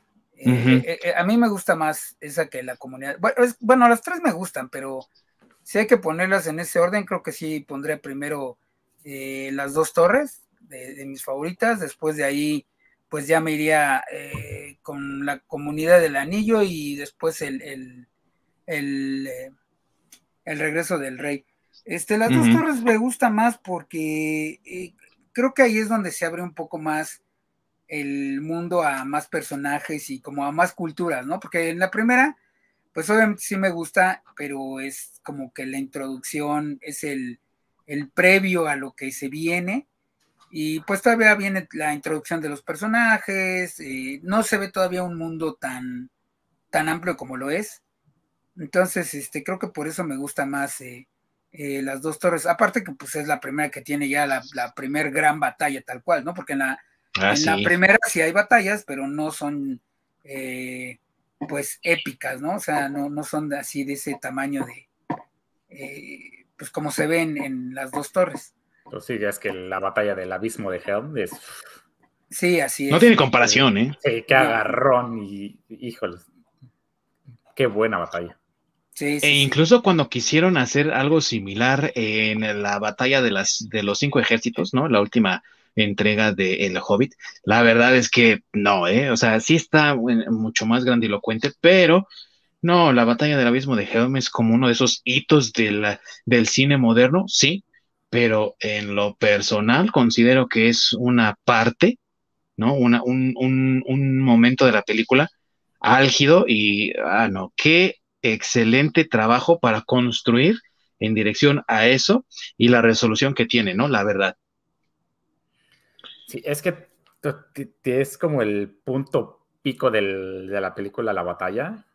Entonces sí, tiene todo tipo de emociones ahí, o sea, vas de abajo para arriba y, híjoles, este, sí, las emociones están por todos lados. Es algo que me encanta de esa, de esa, de esa batalla, a diferencia de la última. Sí, y a pesar de que, por ejemplo, el próximo año cumple 20 años esa, eh, sigue manteniéndose eh, em, tan fresca como el primer día que la vimos, ¿no? O sea, no ha envejecido para nada mal y amigos que nos ven y que nos escuchan, pónganos aquí abajo si ustedes desean que hagamos este tipo de episodios, todos uno detrás del otro o uno por año, como fue con las películas, ¿no? Y celebrar los 20 años de las dos torres, los 20 años del regreso del rey, porque a mí me encantaría, porque hablaríamos así cada año del Señor de los Anillos, ¿no? Y sería maravilloso. Y a pesar de todo el tiempo que tiene, sigue tan fresca como la primera vez que salió. Yo digo, ¿no? Pues, bueno, y aunque no les parezca, de todos modos lo, podemos, lo vamos a hacer, pues es nuestro programa si se chingan. Así que el próximo año, ya saben. no, además, eh, también digo, por el lado cinematográfico, este, si no hubiera habido esas películas del Señor de los Anillos y innovaciones tecnológicas hicieron, eh, pues tampoco hubiera habido eh, películas de superhéroes, porque realmente creo que El Señor de los Anillos es eh, en, película, digámoslo así, eh, quien abre o quien hace ese parteaguas de, de tener este, pues películas eh, de fantasía, ya tal cual que sean tomadas más en serio, porque digo, esta película no solo fue una, una película del género fantástico que, que se empezó a tomar como ya en cuenta, como de forma más seria, eh, debido a las nominaciones a los Óscares, sino que también, pues, al, ganarlos, como que reivindicó todas estas películas de fantasía y como que ya los estudios empezaron a ver que pues era negocio y que no era como, no sé, como de vergüenza este, tener ese tipo de películas o realizar ese tipo de películas. No hubiéramos tenido también sin el, sin el Señor de, de, eh, de los Anillos, no hubiéramos tenido Game of Thrones, por ejemplo, este, no hubiéramos tenido, eh, y estoy hablando de las películas, ¿eh? no estoy hablando de la influencia de, libro tal, de los libros tal cual. Sino que sí tiene también. Sí, que sí tiene, pero yo me estoy refiriendo más a ya la parte que tal vez ya vieron más los estudios como negocio, ¿no? Como el tener ya un, como el ver que realmente la fantasía sí le gusta a la gente, que no es un género este, para niños y un género ahí perdido que les debería dar vergüenza, como un, género que tenían como oculto en el closet y pues ahí sácalo de vez en cuando nada más para, para satisfacer a los raritos esos que les gusta ver esas películas. pues sí, justamente eso, ¿no? De ya vimos dónde, dónde está la gallina de los huevos de oro, entonces vamos a empezar a buscarle todo por ese lado y empezar a, a soltar como más películas y más sobre esos, sobre todo si estamos viendo que está funcionando monetariamente. Sí, Exactamente, ¿no? Y antes de, continuar con esto del legado del Señor de los Anillos, que es con lo que me gustaría que cerráramos este programa, nada más para no dejarlo en el tintero, que mi querido amigo Ork también nos diga cómo va su ranking de las películas, cuál pones tú primero, cuál es la segunda, cuál es tu favorita, mi queridísimo Ork. Para mí el ranking sí es como fueron saliendo. Para mí la mejor se me hace Fellowship of the Ring, eh, después Two Towers y el The Return of the King eh, como la tercera. Creo que yo estoy más cercano a como tú las tienes, Ork. Yo lo que sí pondría en segundo lugar es Return of the King. ¿Por qué? Porque ahí sí tengo que confesar, ¿no? yo no soy muy sentimental ni lloro en las películas, ni mucho menos, pero en esa parte, en la celebración en Gondor, cuando los cuatro hobbits están ahí, que así, ¿no? Y eh, Aragorn, no, mis amigos, no se inclinan ante nadie. Y todo Gondor se inclina y todos los eh, que están invitados, no, así me pega, ¿eh? Dios, ahí sí se o sea, no, es una, una lagrimita así chiquita, aunque sea, pero sí, siempre, invariablemente. Sí, no, mi razón por la cual se me hace número uno Fellowship of the Ring es de que en las demás le dan más peso a algo que realmente no, como ya ahora sí había leído los libros, todos los libros antes de ver las siguientes dos películas, el que le dieran tanta importancia al triángulo amoroso entre ah. Aragorn, Eowyn y esta... Arwen. Y Arwen.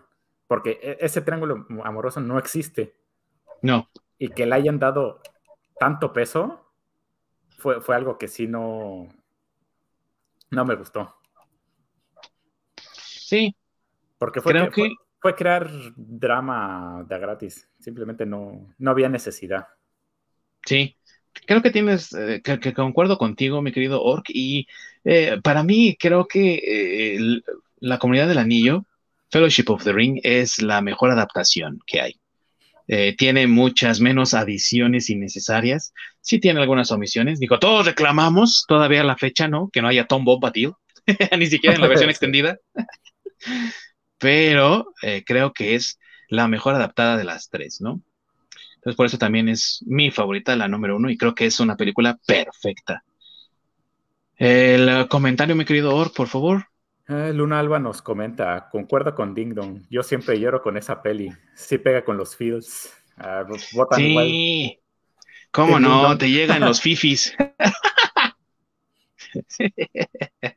sí, y bueno, mis queridos amigos, continuábamos entonces, porque fuimos hacia esa dirección, eh, con el legado que deja el Señor de los Anillos, la comunidad del anillo y la, el impacto que ha tenido en la cultura y obviamente también pues en el, en el negocio de Hollywood, ¿no? Mi querido Masacre que comentaba el impacto que ha tenido para que Hollywood se abra más hacia la parte de eh, adaptar historias fantásticas siendo muy objetivos o tan objetivos como pueda ser, mi querido Masacre, ¿tú qué consideras? ¿Realmente es un legado positivo? ¿Es un legado negativo? ¿Tú qué piensas al respecto? Yo creo que sí es un legado positivo porque, eh, digo, es que también ya lo mencionamos ahorita en algún momento, ¿no? Eh, no solo es inspiración para las, bueno, principalmente para las películas de fantasía, ¿no? pero sí tiene inspiración, eh, o bueno, sí inspira otros, otras, otras, este, otros géneros, ¿no? El mismo Stephen King eh, se inspiró para hacer su, sus, bueno, sus libros de, de La Torre de Oscura. La Torre Oscura. Así es, se inspiró en El Señor de los Anillos, y de La Torre Oscura, pues ya, ya tuvimos ahí una, una, una parte, una película, quién sabe si vayan a hacer las demás, pero... Está muy olvidable, quién sabe. Sí, sí, sí, yo estoy de acuerdo, pero el, punto aquí es que ya, este, pues ya no es un género, o, bueno, ya, ya otros, otros ah, directores, autores, eh, pues ya están eh, creando o los inspira a crear cosas nuevas, ¿no? Que creo que ese es el, el, el principal legado, ¿no? Sabemos que ahorita Hollywood está, ya no tiene creatividad y le está pegando al refrito del refrito del refrito. Este, pero eh, yo creo que las generaciones eh, nuevas, las generaciones que realmente les gusta, que no hacen cine nada más por, por, el negocio, este, los va a inspirar a hacer, a hacer cosas nuevas y cosas más grandes. Porque Finalmente, por ejemplo, como mencioné, ¿no? Ahí está Game of Thrones, que también es una, fuerte inspiración del de, Señor de los Anillos y es una historia pues mucho más reciente. Y fue algo nuevo y se dieron cuenta también que fue un trancazo, ¿no? Totalmente. Y por ello es que también hemos tenido, eh, desde que salió Lord of the Rings, en mi opinión, Hollywood ha estado tratando de encontrar la nueva Lord of the Rings, ¿no? Eh, Harry Potter en algún momento fue un sustituto bastante digno, se acabó. Eh, le intentaron con el Young Adult, ¿no? Ese género tan vilipendiado por tantas obras basura que algunos consideran y con las que muchas veces yo estoy de acuerdo, ¿no? Como eh, las de los vampiros, estos, entre comillas, vampiros, que brillan, ¿verdad? Batman. y demás, entonces, eh, han tratado de encontrar esa nueva gallina de los huevos de oro al estilo de Lord of the Rings. Y pues obviamente hoy en día tenemos también como legado revisitar Lord of the Rings y Amazon Prime está tratando de estrenar una nueva serie de Lord of the Rings basado en lo que ocurrió previo a que el anillo fuese descubierto por los hobbits. Y considerando cómo han tratado la rueda del tiempo, híjole, la verdad es que me da muchas dudas de, que vaya a ser, de que vaya a ser una buena serie. ¿eh? Sí, Entonces, no, yo también, yo también ahí tengo miedo porque la, la, la rueda del tiempo, pues no. Bueno, es que vuelvo a lo mismo, ¿no? Ya empezaron con, con su políticamente correcto y tener contentos algunos sectores progre del, de, bueno, no sé, o sea, cosas que no tienen que meter, o sea, yo no estoy diciendo que, yo no sé que, no estoy diciendo que esté mal que lo traten de hacer, pero como que lo meten forzado, se siente forzado, no hay, lo meten en cosas que no son necesarias y creo que eso le resta mucho valor a las obras originales, ¿no? El tratar de, de meter cosas que pues no, no están funcionando y, vuelvo a lo mismo, no entiendo por qué lo siguen haciendo. Pero, pero bueno, digo, pues si hacen eso con el, con, con esta serie que quieren manejar, pues sí, yo tampoco le auguro como muy, mucho éxito. Y tú, mi queridísimo Orc, eh, ¿qué piensas del legado que tiene hoy en día el Señor de los Anillos como obra fílmica en todo lo que hoy vemos como cultura y también como eh, legado fílmico para, para Hollywood como industria. Y antes de eso, si me puedes ayudar a leer el comentario de ahí, mi queridísimo Orc. Creo que sí, Luna Alba nos dice, a mí me inspiró para crear una raza llamada Nice en mis libros de la serie Axis Mundi, aunque yo utilizo más la fantasía oscura.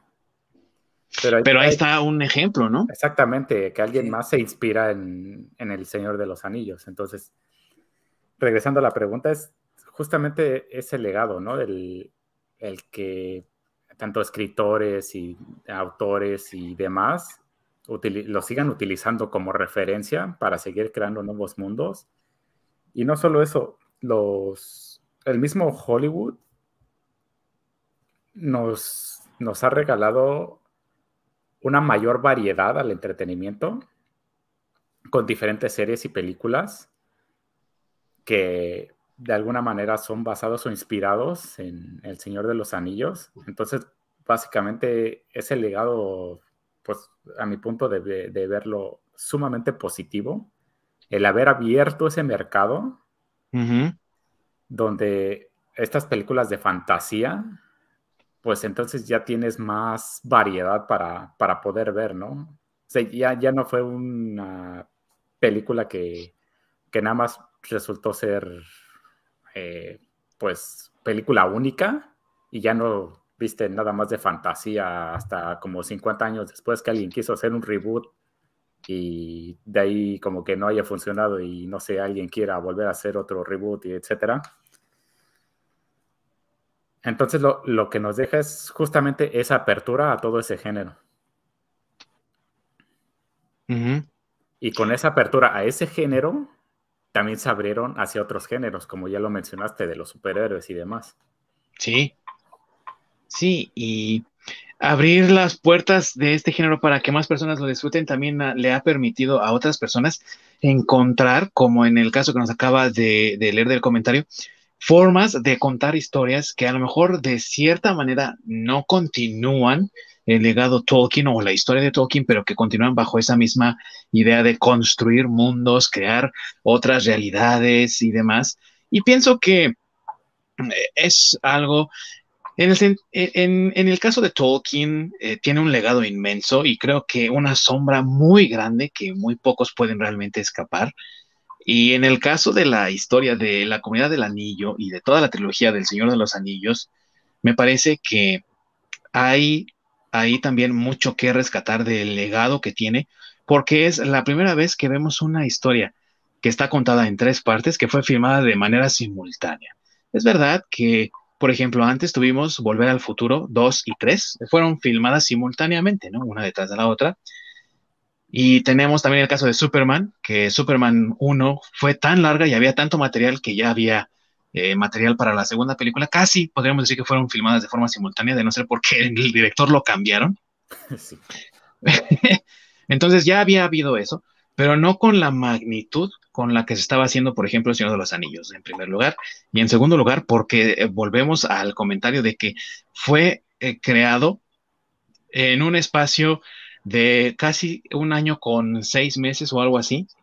Y fue el tiempo que, por ejemplo, otras películas llegan a tener solamente de desarrollo, ¿no? Entonces, eh, fue un trabajo arduo, fue un trabajo constante y otros trataron de replicarlo. Por ejemplo, Matrix trató de hacer lo propio con las dos partes que culminaban la trilogía, que por cierto ya salió la nueva película, habrá que ver cómo está, pero vamos, que eh, contó una historia completa en esta secuencia, ¿no? Lo voy a contar en tres partes, pero por otro lado también creo que eh, es algo de lo que también hemos hablado en otros momentos, crea una, un amalgamiento casi perfecto entre el uso del CGI y el uso de los props, ¿no? Que son los efectos físicos que están ahí en la historia.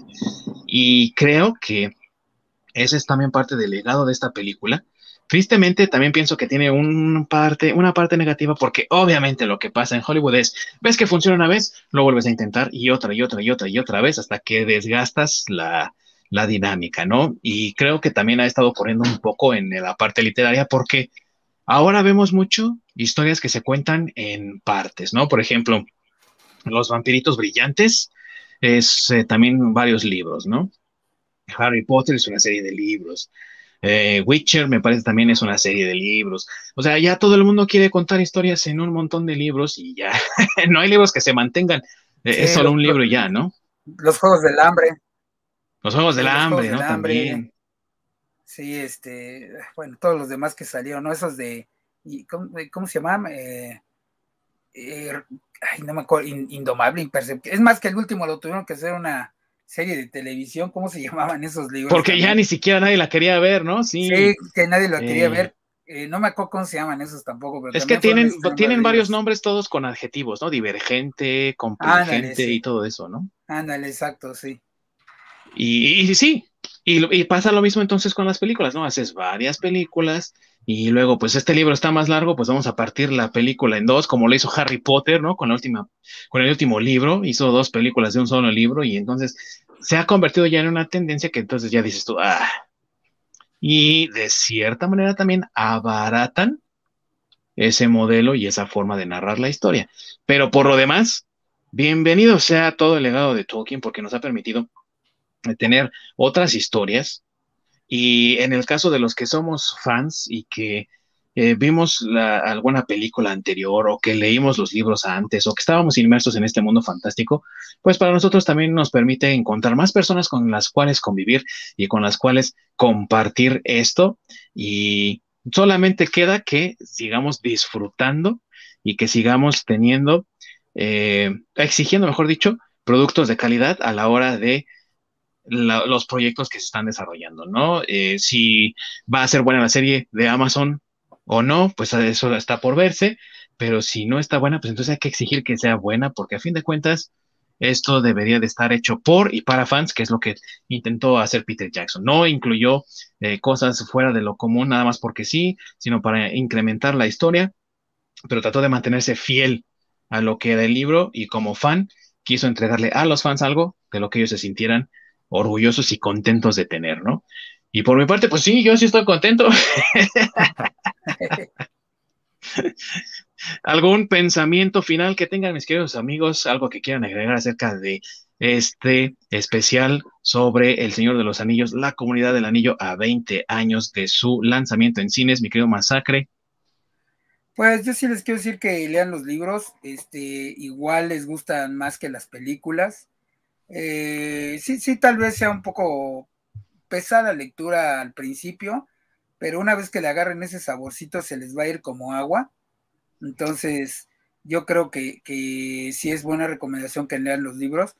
Y si de plano no quieren leer los libros porque la lectura no es lo de ustedes, pues entonces también les recomiendo que se compren las versiones extendidas. Eh, les, va, les va a gustar un poco más y trae un poco más de explicación de cosas que suceden en la versión normal. Este, y creo que sí valen, son de esas trilogías con versiones extendidas que sí valen la pena. O sea, sí trae muchas escenas y, mucho material este, nuevo, ¿no? Como esas de Star Wars que nos vendieron al principio, que traían ahí 30 segundos de escenas nuevas. Pues no, estos sí no son así. Sí, y más porque las versiones extendidas eran realmente lo que el director quería hacer, pero el estudio dijo, esto ya está muy largo, ¿no? Y no vamos a poder venderlo, ¿no? sí, correcto, correcto. De por sí ya la comunidad del anillo es de dos horas con 58 minutos y estaba muy larga y luego hacerla de tres horas y, creo que es tres horas y media, ¿no? ya era demasiado. Cuatro, horas. Casi cuatro, ¿no? Cuatro horas cada una. O sea, si las ves desde, si te las echas corridas en un día, son eh, medio día. Once horas, once horas y fracción. Cuarenta y tantos minutos, sí. Sí, casi 12 horas de, película del Señor de los Anillos, con las versiones extendidas, o sea, cuatro horas cada película. Ahí está el maratón navideño, amigos, porque el Señor de los Anillos es navideño. y vale la pena cada maldito segundo. Así es. Tú, mi querido Orc, pensamientos finales antes de que despidamos este especial del Señor de los Anillos. Pues agradecer a Tolkien y a Peter Jackson por esta belleza que nos regalaron. Simplemente no hay nada más que decir. Y al elenco también, ¿no? Un agradecimiento por su eh, compromiso, ¿no? O sea, Diego Mortensen estaba siempre como Aragorn, eh, se ve el compromiso, se ve el esfuerzo, se ve el amor que todos le tuvieron a este, a este trabajo, ¿no? O sea, hubo gente que se la pasó ahí anillando las cotas de malla, forjando espadas, o sea, eh, fue un trabajo detrás del cual no, no podemos ni siquiera concebir, ¿no? Cuánto hubo de hora hombre para eh, ahí invertido en eso para tener esta historia tan maravillosa, ¿no? Sí, maquillaje, Entonces, todo. Maquillaje, efectos visuales. No, amigos, fue un trabajo titánico y hay que, hay que atesorarlo. Si les interesa El Señor de los Anillos, pueden conseguir el libro en eh, pasta dura con ilustraciones de los increíbles Alan Lee y John Howe, que aparte son los ilustradores oficiales de Tolkien y que también sirvieron como consultores de artistas, ¿no? Para que los artistas pudieran desarrollar todos los sets y demás. Y las ilustraciones no tienen desperdicio ninguno. La versión es de Editorial Planeta, si no recuerdo mal. Es una buena edición completa de los tres libros en uno solo y también existen las versiones en separado, pero la versión completa incluye una, un agregado del cual también Peter Jackson utilizó varias eh, partes para contar su historia, que son los apéndices del Señor de los Anillos, muy buenos también, que cuentan un poco más de lo que pasó después con nuestros personajes favoritos y que tienen un poco más de lore y de mitología, que es lo que a fin de cuentas también enriquece el mundo si están interesados en ver El Señor de los Anillos en esta Navidad, para pasarla tranquilo ahí para el recalentado con la familia, pueden ver la trilogía completa del Señor de los Anillos en HBO eh, Max. Ahí la pueden encontrar. Desafortunadamente, HBO Max no tiene las versiones extendidas. Por ahí eh, eh, había el rumor de que lo habían prometido. Nos siguen debiendo la versión extendida HBO Max. La queremos ya. y en 4K. Ah, pero te dieron la versión del Snyder. Ah, pero es así, ¿verdad? El Snyder Cut sí me lo dieron. De cuatro horas también. También. Y eh, si quieren ustedes conseguir el formato físico de esas películas, que también es bastante recomendable, existen varias versiones. Una que es una caja eh, del corte del cine en formato Blu-ray, que bueno, no es la versión extendida, pero está bastante bien. El formato en 4K que dicen se ve maravilloso pero desafortunadamente es la versión también del cine, no es la versión extendida, pero también pueden conseguir la versión extendida, es así en Blu-ray nada más, todos en Amazon. Así que si ustedes son fans del material físico, corran para eh, conseguirlas en Amazon, no les llegarán tal vez para Navidad, pero seguro para Reyes ahí las van a tener. Muchas gracias. Y valen la pena, ¿eh? yo, las tengo aparte de, la versión extendida, traen un, un arte muy, muy padre, traen el, el, mapa de Tierra Media, eh, traen discos con material adicional de, cómo se filmó, eh, sí valen la pena. No, no sé ahorita qué tan caras estén, eso sí, ya no lo he checado, pero yo recuerdo que cuando las compré, pues sí me salieron algo caritas. Sí, Sí, han, de rondar los 1600, 1500 ahorita en, en Amazon. O sea, no han bajado de precio y ni bajarán. Pero vale la pena y ojalá que esto también sirva para que, y, el éxito de, ventas, sirva para que nos den la versión extendida en 4K, para disfrutarlas así en ultra máxima definición, que sí valen mucho la pena, queridos amigos. Yo pensé que ibas a decir el patrocinio de Amazon, pero sí, también. Eh, Sí, bueno, mira, que nos patrocine Amazon, HBO, eh, también hablamos de Dominos, que nos patrocine, ¿verdad?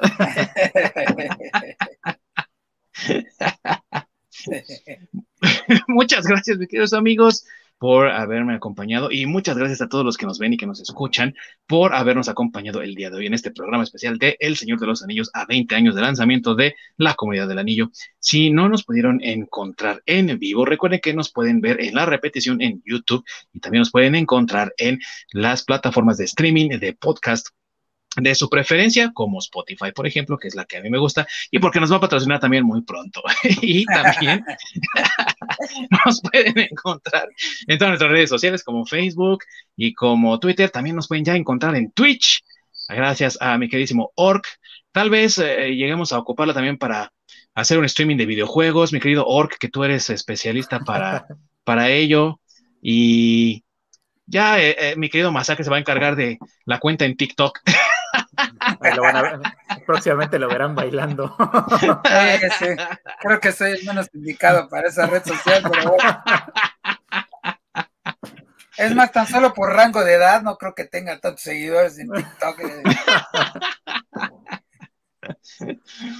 Y la próxima semana, mis queridos amigos, eh, júntense con nosotros aquí en el canal de Desde el Nirvana, porque vamos a tener un programa especial también para despedir el año y para cerrar esta primera temporada, digámoslo así, de este programa, de este podcast que hemos hecho con mucho cariño para todos ustedes, los que están en esto de la onda geek, en la onda de la pop culture, ¿no? De la cultura pop y del entretenimiento. Desde el Nirvana les deseamos a todos una feliz Navidad y Hanukkah y todo lo que, eh, Kwanzaa y todo lo que celebren, ¿no? Y si no celebran y son Grinch, también pásensela muy bien y que lo disfruten con sus seres queridos se despide Ding Dong, el orc de orcs. Ah, no, ese es el orco, ¿verdad?